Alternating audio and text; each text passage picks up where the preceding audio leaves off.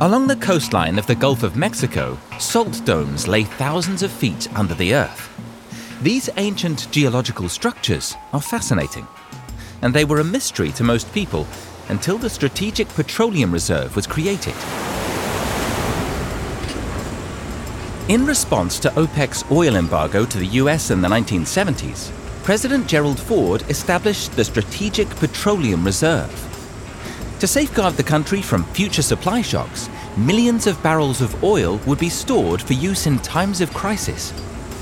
Fortunately, the Gulf Coast salt domes happen to be the ideal place for storage. They're dry, geologically stable, and they can hold vast quantities of oil, close to the refineries of Texas and Louisiana. Oil has been the lifeblood of the modern economy, and supply shocks are extremely difficult to predict. But the economy today is radically more complicated than it was in the 1970s.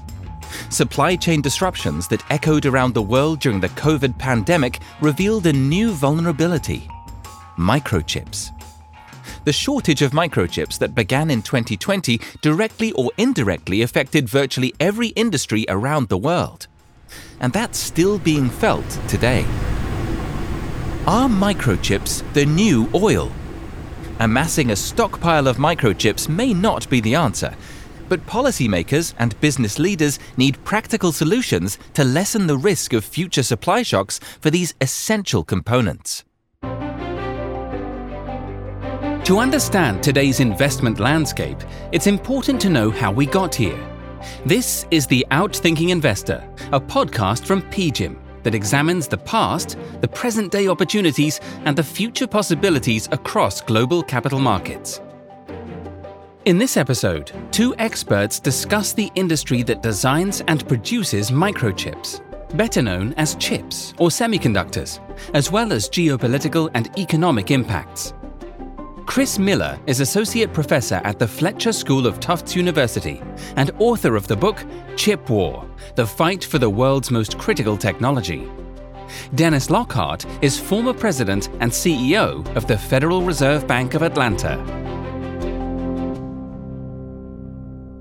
The global chip industry today is a game of high stakes, with several leading firms holding competitive advantages and countries looking to shore up weak spots across economic and geopolitical landscapes.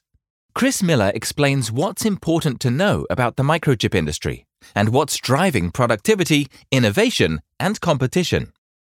The chip industry is a key driver of technological progress. When we think of tech, we often think of search engines or social media companies, but the entire digital world only exists thanks to semiconductors. And almost all of the advances in technology we've experienced over the past three quarters of a century stem in part from advances due to semiconductors. And so if you think of what it takes to run a software system or to remember data over time, there are chips inside of your computer and your smartphone and the data centers that process and store much of your data. And these chips have tiny circuits on them called transistors, which flip on and off, producing all of the ones and zeros undergirding all of digital computing. And the advances that Silicon Valley and the entire tech sector have made over the past 75 years have stemmed in no small part from the chip industry's ability to produce ever smaller transistors to cram more and more of them onto chips and therefore to produce more processing power and more memory capability at an exponentially growing rate in comparison to the past. And so just to put a number on this, the, the first commercially available semiconductor sold in the early 1960s had four transistors on it. Today, if you go to the Apple store and buy a new iPhone, the primary chip on the iPhone will have 15 billion transistors on it. And that gives you a sense of the advances in computing power that the rest of the economy has benefited from. Now, almost anything with a power button relies on semiconductors. It's not just your phone and your laptop. Our homes and businesses are filled with appliances, gadgets, and toys that operate with semiconductors. Most new cars today come with over a thousand semiconductor chips. Much of the world was oblivious to this until the COVID pandemic created a chip shortage. car companies themselves were surprised, I think, by their reliance on semiconductors. Their own supply chain divisions had thought that their most critical components were the engines or the axles or the wheels. And it turns out that the most important components in many ways were semiconductors, both because the chips inside of cars are getting more and more complex and important over time, but also because the production of semiconductors is increasingly specialized and concentrated. And so for many types of semiconductors, there are just a couple of companies capable of making that type of chip anywhere in the world. And when it comes to the most advanced processor chips, the type of chip inside of your smartphone or your PC, 90% of them can only be made by one company in Taiwan. So there's extraordinary concentration in the chip industry that goes far beyond the type of concentration we see in nearly any other segment of the economy. That hasn't always been the case. The industry has evolved quickly alongside the surge in demand for chips. Today, the US is still the world's largest player in the chip industry, but the US's expertise today is primarily in the design of semiconductors, whereas the actual manufacturing of semiconductors increasingly takes place in East Asia, in China, and South Korea, but above all, in Taiwan, which has the most advanced facilities in the world for manufacturing advanced processor chips. And this has been a model of production that has been extraordinarily efficient. It has driven technological progress and it's been very beneficial to many US tech firms. Companies like Apple, Nvidia, Google, Microsoft, and many others rely on the Taiwan Semiconductor Manufacturing Company to produce many of their most advanced chips. As tensions have been brewing between China and Taiwan and the US and Taiwan, concern has also grown over the concentration of chip manufacturing in East Asia. Dennis Lockhart has been cautiously watching the situation unfold. For the moment, the, the Taiwan Semiconductor Manufacturing Corporation, TSMC, is by far the dominant supplier and has the capability to manufacture at scale and in high volumes and with high quality product. And that simply does not exist in the United States at the same level as TSMC. I do see a sort of dilemma developing. And the way I would characterize that dilemma is if they were to move early, and there's been some reference to the takeover of Taiwan by the Chinese, they would be in a position conceivably to control supply to the United States and products that are essential to the United States economy of advanced chips. If they wait, we will be further and further along in diversifying our sources, including domestic sources. So I can see that as a kind of trade off developing in, in the strategic thinking of the Chinese. And it just speaks to how central to all of this is chips, semiconductors, TSMC, Taiwan, and geopolitics around the Taiwan Straits. The Taiwan Semiconductor Manufacturing Company is at the center of this unfolding situation. How was it able to build such a massive competitive moat? And how has it maintained that moat amid such growing demand? TSMC was founded in 1987 by an entrepreneur named Morris Chang, who'd spent most of his career at Texas Instruments, where he played a really instrumental role in building up that company's semiconductor manufacturing operations. And Morris Chang realized that if he built a company focused exclusively on manufacturing, doing no chip design, but manufacturing chips for other customers, he could build a business that had exquisite manufacturing capabilities because that was its primary focus but would also benefit from economies of scale since he would produce more chips than all of his competitors. The firm has almost single handedly led the chip industry with its world class manufacturing. But it doesn't have a monopoly over value creation, which takes place in the chip industry across the supply chain.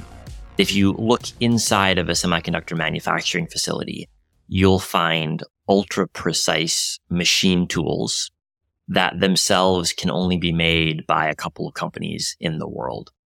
So, for example, to manufacture an advanced chip of the type that you'd find in your smartphone, you need machines that can lay down layers of ultra thin material just a couple of atoms thick with basically perfect uniformity.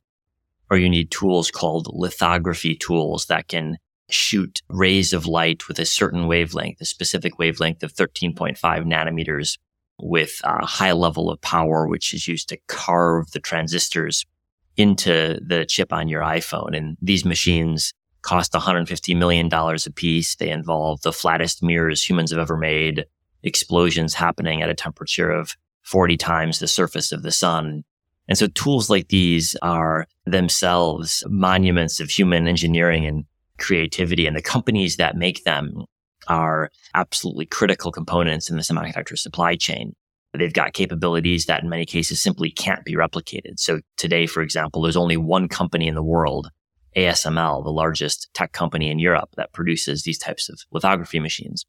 And without their machines, you simply can't make the most advanced semiconductors. Companies like Nvidia and AMD and Qualcomm have become some of the world's largest semiconductor companies without manufacturing a single chip. This is an important point in the escalating Cold War between the US and China, with chips at the center of these tensions. Around five years ago, the US government initiated a series of policies aimed at limiting China's ability to acquire or manufacture advanced chips. Although the US designs many of the world's most advanced chips, they're actually manufactured in many cases in other countries, like Taiwan, for example, and they're often manufactured partly using US made machine tools, but also partly using machine tools made in other countries.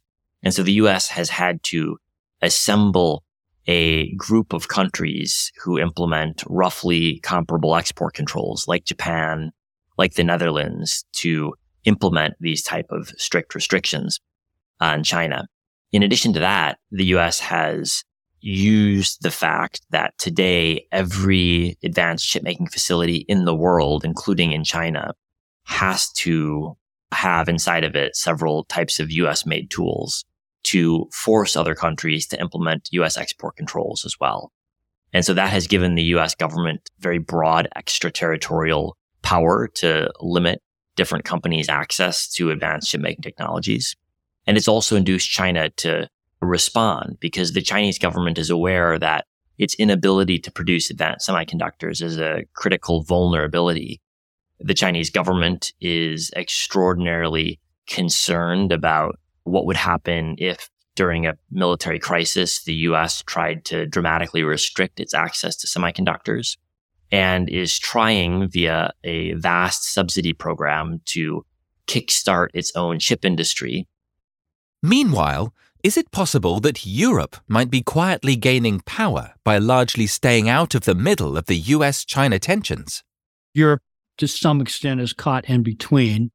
European countries have their own interests. For example, uh, Germany and German mid-sized companies, machine tools companies and such are big exporters to China. So they have economic ties that are really very important to them. Having said that, at least around the Ukraine issue, there's been solidarity between Europe and the United States. And that has been made abundantly clear to the Chinese in recent meetings. I do think that the Europeans, you know, will protect their own interests and walk a bit of a tightrope to ensure that they're handling their relations with China in a way that serves their particular purposes. That's natural and to be expected. We are putting great effort, I think, as a, a country and our diplomatic corps is putting great effort into restoring the strength of alliances, our alliances with European countries and, and via NATO.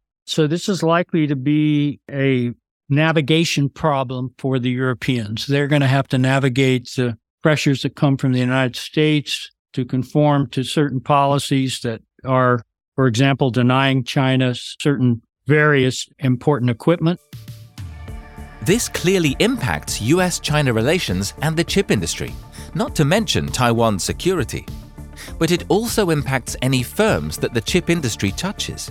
That finer point was underestimated by most firms, many of which are now trying to better understand their dependencies and plan for potential scenarios going forward. What we've seen over the past several years is when it comes to the electronics industry, almost every major foreign company operating in China is trying to diversify their production base. And many are even splitting their production into a China focused and a non China focused supply chain to prepare for future regulatory risks or geopolitical crises. These efforts are grounded in the potential for a decoupling of US and China trade relations.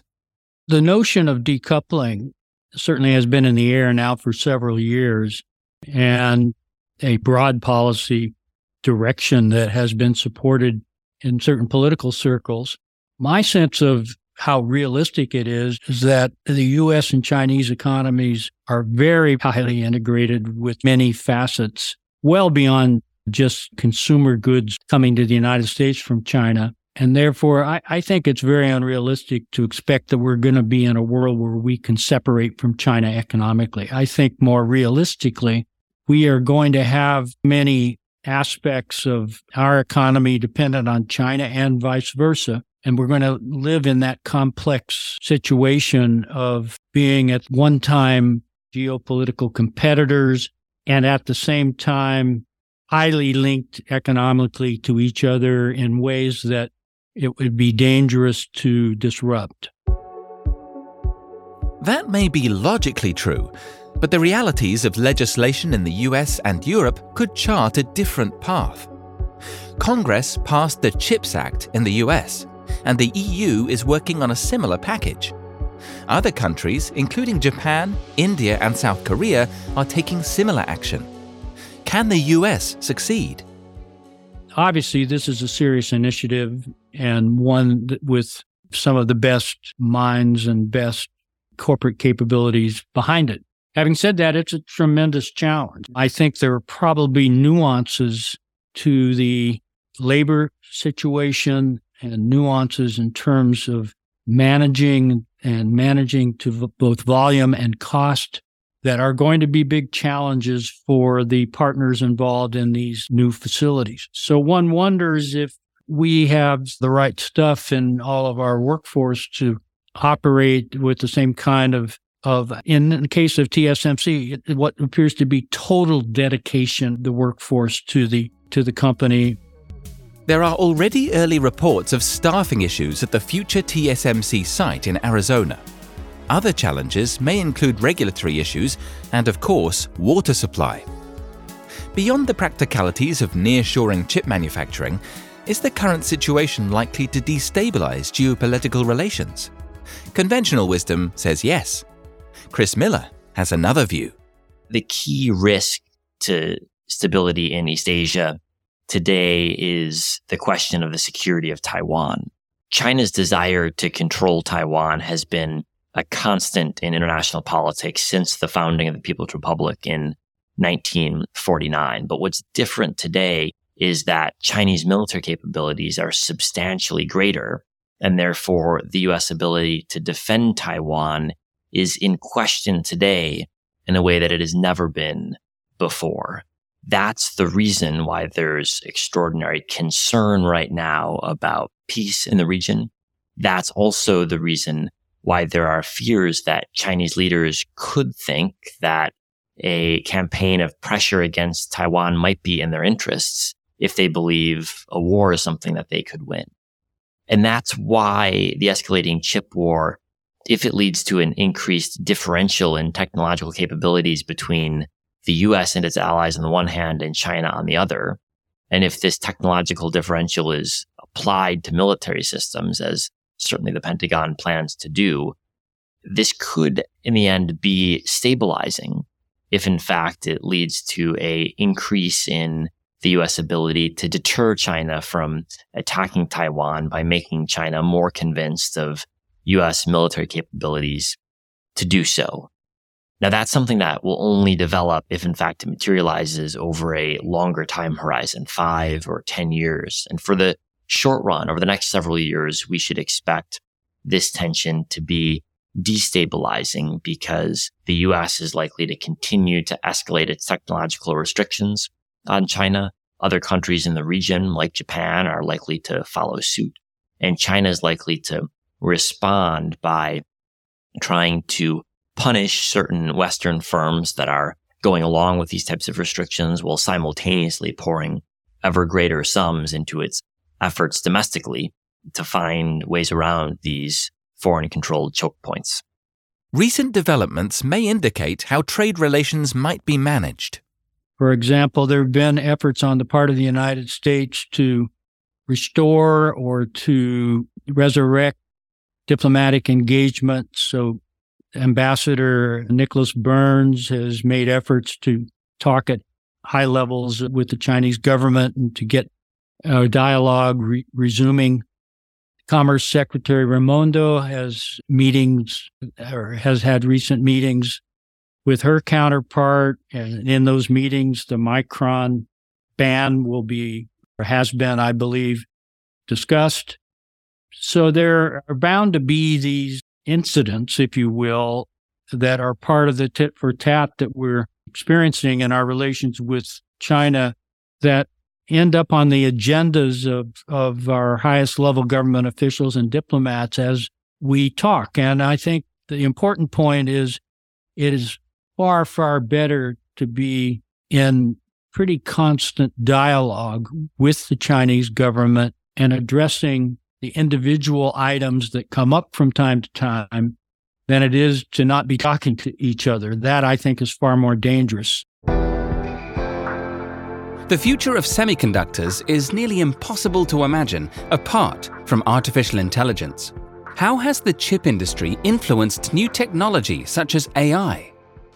If you look at the question of what has driven advances in AI over the past decade, you quickly discover that it's not the case that computer programmers or software engineers have gotten 16 times smarter over the past decade. But it is the case that thanks to Moore's law and the doubling every two years, chips have gotten roughly 16 times better over the past decade, delivering 16 times as much computing power for roughly the same price. And, and this trend has been absolutely critical in the development of AI systems that we're seeing generate much excitement today. It's not a coincidence that just as the current boom in generative AI is peaking, we're also seeing shortages across the United States and globally of the types of chips like graphic processor units chips that are needed to train AI systems. Nor is it a coincidence that NVIDIA, the company that is the largest producer of these types of GPU chips, has seen its stock price rocket upwards on the expectation that increased training of these types of generative AI systems will require more and more semiconductors. And indeed, that has been the trend of the last decade. The more AI we need, the more semiconductors will require. The relationship is reciprocal because the chip industry has been a leader in applying advances in computing to produce more capable chips. The more advances we have in AI, the better our chip making capabilities come, which fuels further advances in AI. Dennis Lockhart echoes that thought. That is only going to increase. We appear to be in the dawn of the AI era. You know, it's early, so it may fizzle in some respects, but certainly just in the last few months, it's become clear that artificial intelligence and generative AI are, are now beginning to become central to planning for the future on part of corporations at an economic management level. With the US being a global hub of AI, nearshoring efforts in the US may in fact be coming at just the right moment. Thanks to our experts, Chris Miller and Dennis Lockhart, for their insights on the evolution of the chip industry. Join us for the next episode of The Outthinking Investor, when we'll apply many of these insights to the advancement and investment implications of artificial intelligence.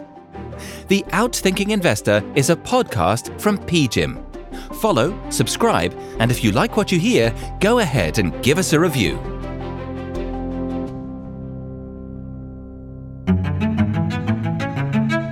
This podcast is intended solely for professional investor use. Past performance is not a guarantee of future results. All investments involve risk, including the loss of capital. PGIM is not acting as your fiduciary. The contents are for informational purposes only, are based on information available when created, and are subject to change. It is not intended as investment, legal, or tax advice and does not consider a recipient's financial objectives. This podcast includes the views and opinions of the authors and may not reflect PGIM's views. PGIM and its related entities may make investment decisions that are inconsistent with the views expressed herein. This podcast should not be reproduced without PGIM's prior written consent. No liability is accepted for any direct, indirect, or consequential loss that may arise from any use of the information contained in or derived from this podcast. This material is not for distribution to any recipient located in any jurisdiction where such distribution is unlawful. PGIM is the global asset management business of Prudential Financial Inc., which is not affiliated in any manner with Prudential PLC, incorporated in the United Kingdom, or with Prudential Assurance Company, a subsidiary of M&G PLC, incorporated in the United Kingdom. Copyright 2023. The PGIM logo and the rock symbols are service marks of PGIM's parent and its related entities registered in many jurisdictions worldwide.